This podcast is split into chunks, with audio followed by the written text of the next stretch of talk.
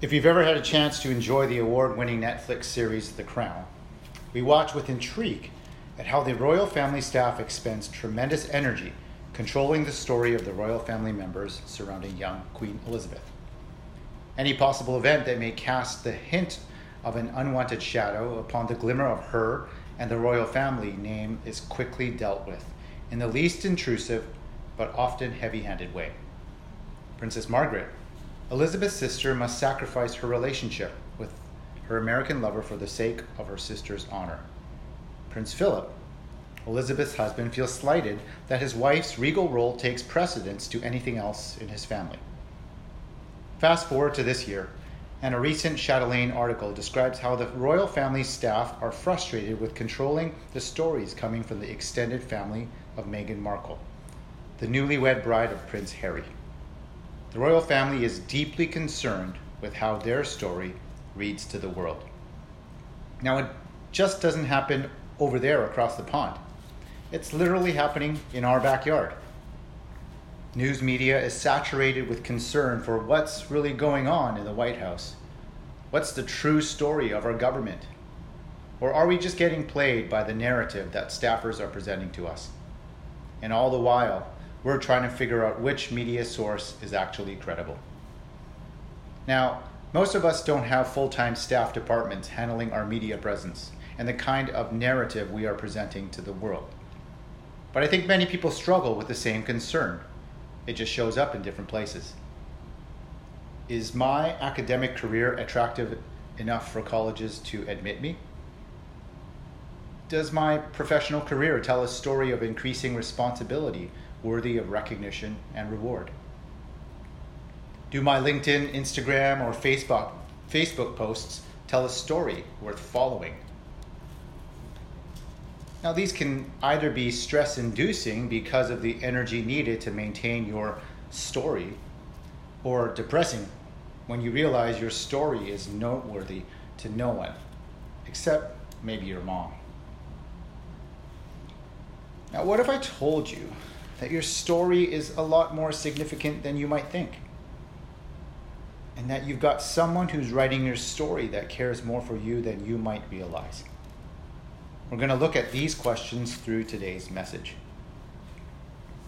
This fall, we're embarking on a new series called God's Story, Our Story, which looks at how the story of God's work in the world is revealed in Scripture.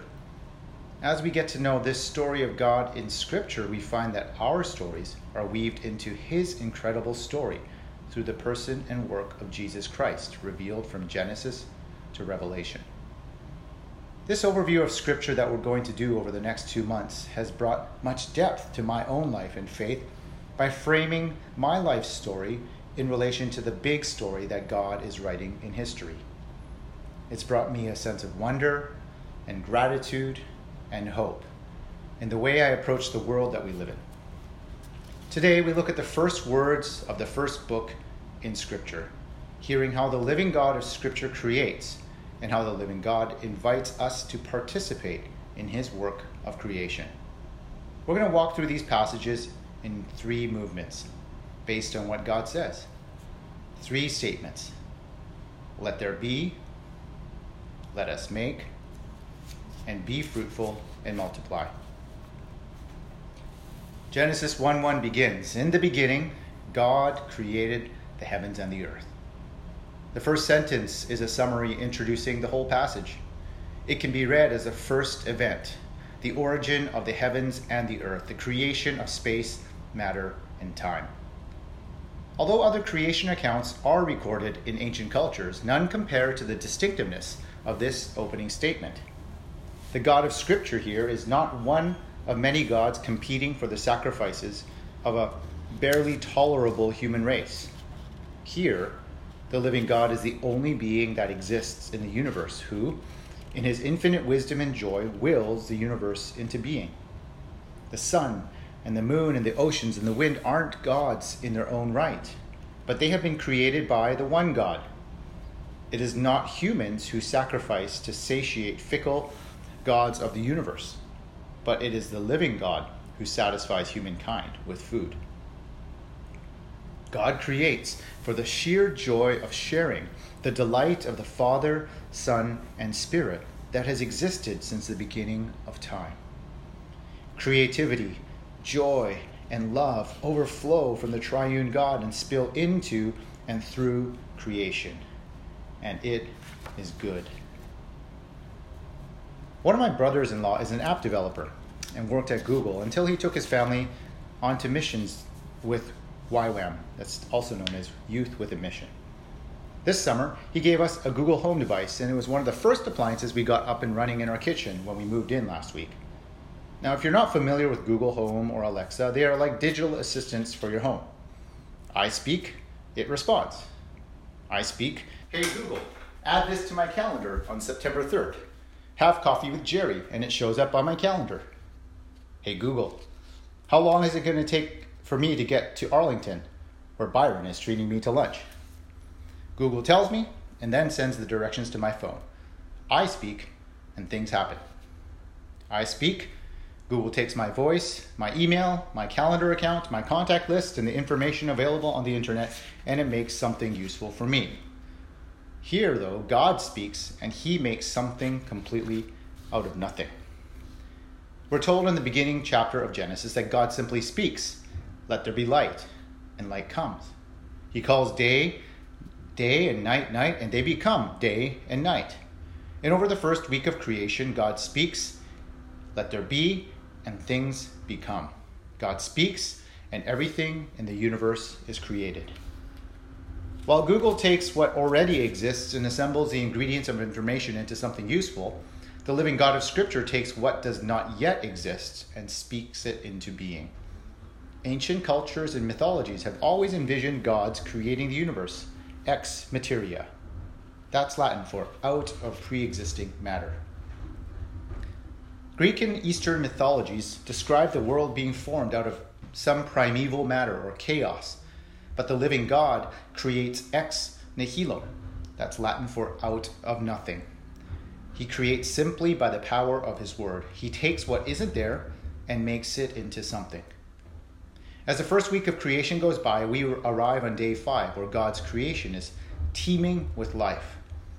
Let there be has become a declaration of possibility, of creative power surging through the veins of all living beings.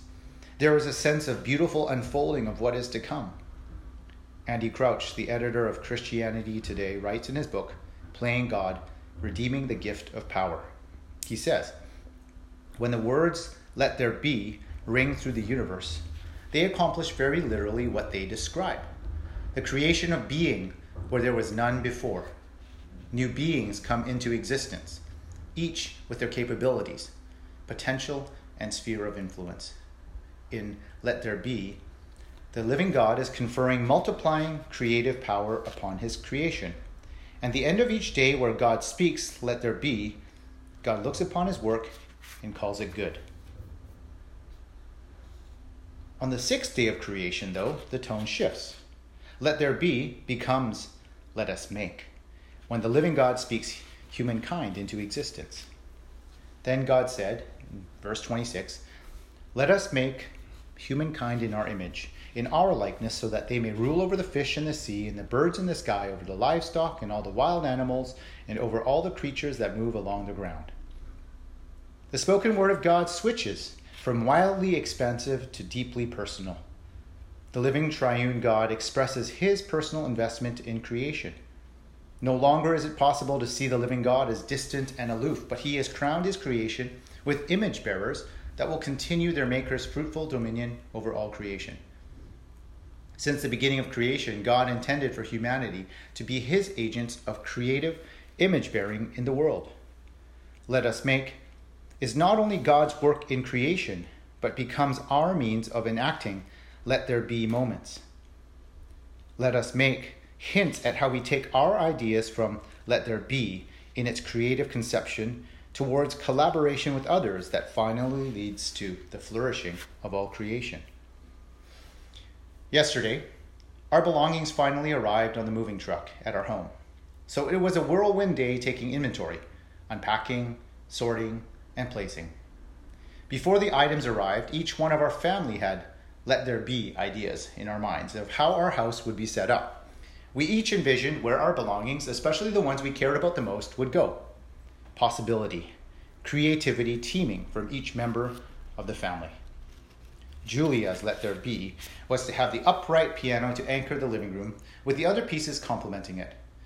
But Let Us Make came in, came in when we began to brainstorm and discuss how the other pieces would be set up.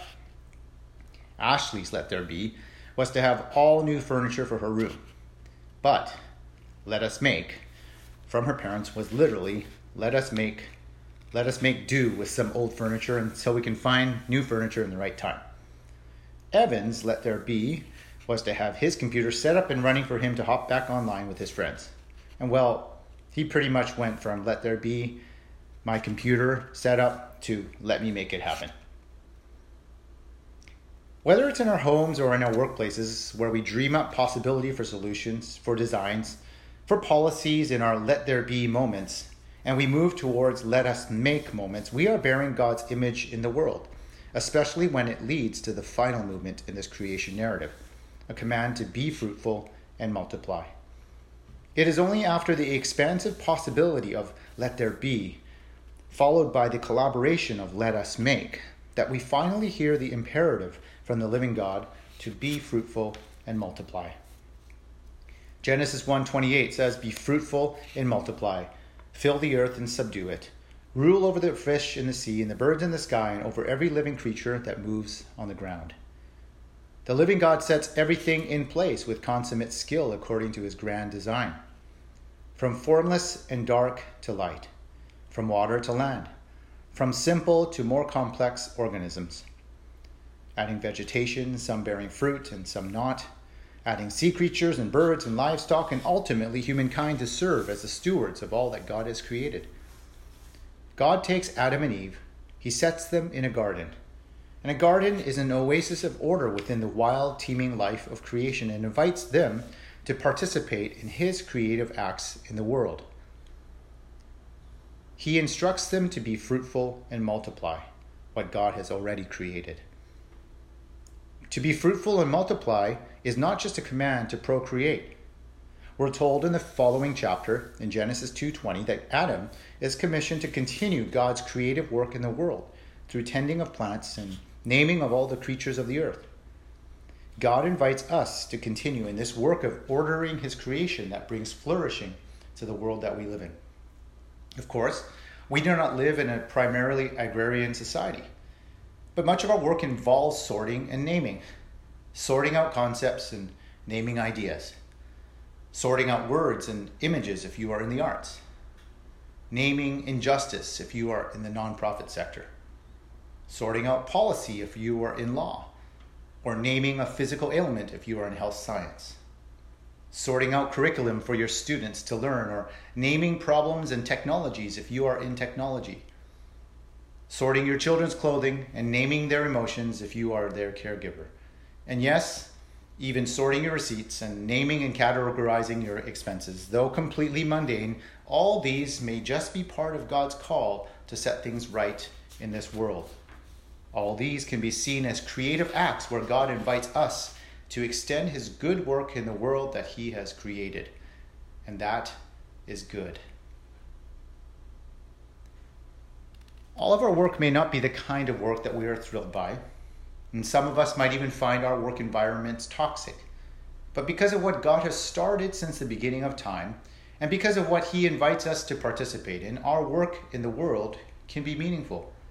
It can be hopeful, even when the immediate results may not be apparent to us. The story of God's work in the world frames our work in the world. Let me come to the, back to the two questions I asked you earlier on in this sermon. I asked you to consider if the story of your lives perhaps could be more significant than you think, and that the one writing your story cares for you more than you realize.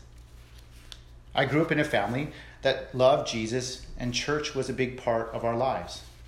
My dad is a retired pastor, and my mom held a research position at the university. Yet they always modeled what it looked like to let God lead our lives and our family through scripture through serving others and serving God. But it was only when I became an adult where I began to hear an approach to the biblical story that I'd never heard before. I realized that the Christian faith wasn't just about believing that Jesus died for my sins and that I should serve him faithfully. Scripture wasn't just a series of Bible verses and interesting stories to remember so that I could live a good life. In Scripture, I began to see this story unfolding that God was inviting me to join through his Son Jesus. And that grand story that God has been writing since the beginning of time has now become my story. And that changes how I look at the world, how I look at my vocation, how I care for my family and for those around me. You see, I don't have to write my own story to be the hero. The living God has been writing this story since the beginning of time, and there is a hero in the story named Jesus that I get to know. 2,000 years ago, God appeared on the scene again in ancient Palestine as Jesus Christ. And he does another miraculous creative act at a wedding in Cana of Galilee. Again, he takes something that wasn't there and creates something new. He takes water and turns it into a completely new substance wine. And through his presence and action at this rural wedding, he turns the event into an extravagant celebration that teems with life and honor to the host couple. I think it is fitting that Jesus' first miracle performed, as recorded in John's Gospel, is an act of creation. Through his intervention, people are blessed. Life comes. Rather than a party where the wine runs out and the host family is shamed, Jesus intervenes by creating, and they are honored. That's what Jesus comes to do for each one of us to confer a kind of honor upon us that we could never work hard enough for. All we can do is to see what He offers us and respond in repentance and trust to experience all that He offers. Now, we can all work and create and make meaning of things on our own strength, and some of us are exceptional at these kinds of tasks. But when we put our work in the world and frame it in light of Jesus Christ, we find a new story is formed, one that honors and blesses and brings teeming life to those around us. And our work in the world in light of Christ frees us to serve and to steward with abandon. Because we aren't the ones who determine the end of the story, Jesus does. And that is good. In the C.S. Lewis classic, The Great Divorce, a man is given a tour of heaven and sees a woman of dazzling beauty surrounded by children dancing, playing instruments, and singing in her honor. Turning to his guide, he asks if she is a famous public figure. But the guide replies, She's someone you have never heard of. Her name on earth was Sarah Smith, and she lived at Golders Green. Well, she seems to be someone of great importance. Aye, she is. But fame on earth and fame in heaven are very different things. And who are these boys and girls who are dancing and throwing flowers before her? They are her sons and daughters. Oh, she had many children. She had no children of her own. Every boy that met her became her son, even if it was only the boy that brought the meat to her back door.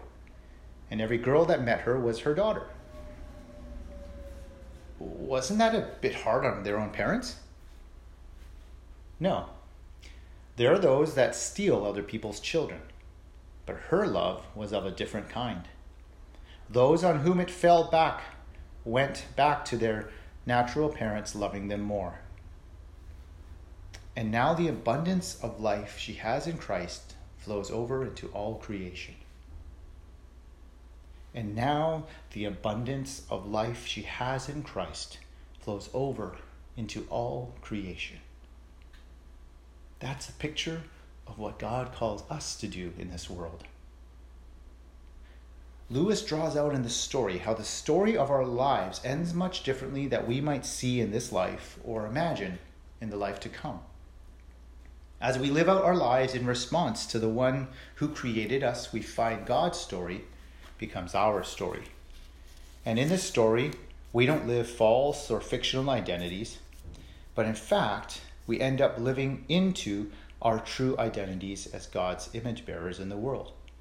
And when God, our Creator, looks upon us, he can say, It is good. It is very good. Let's pray.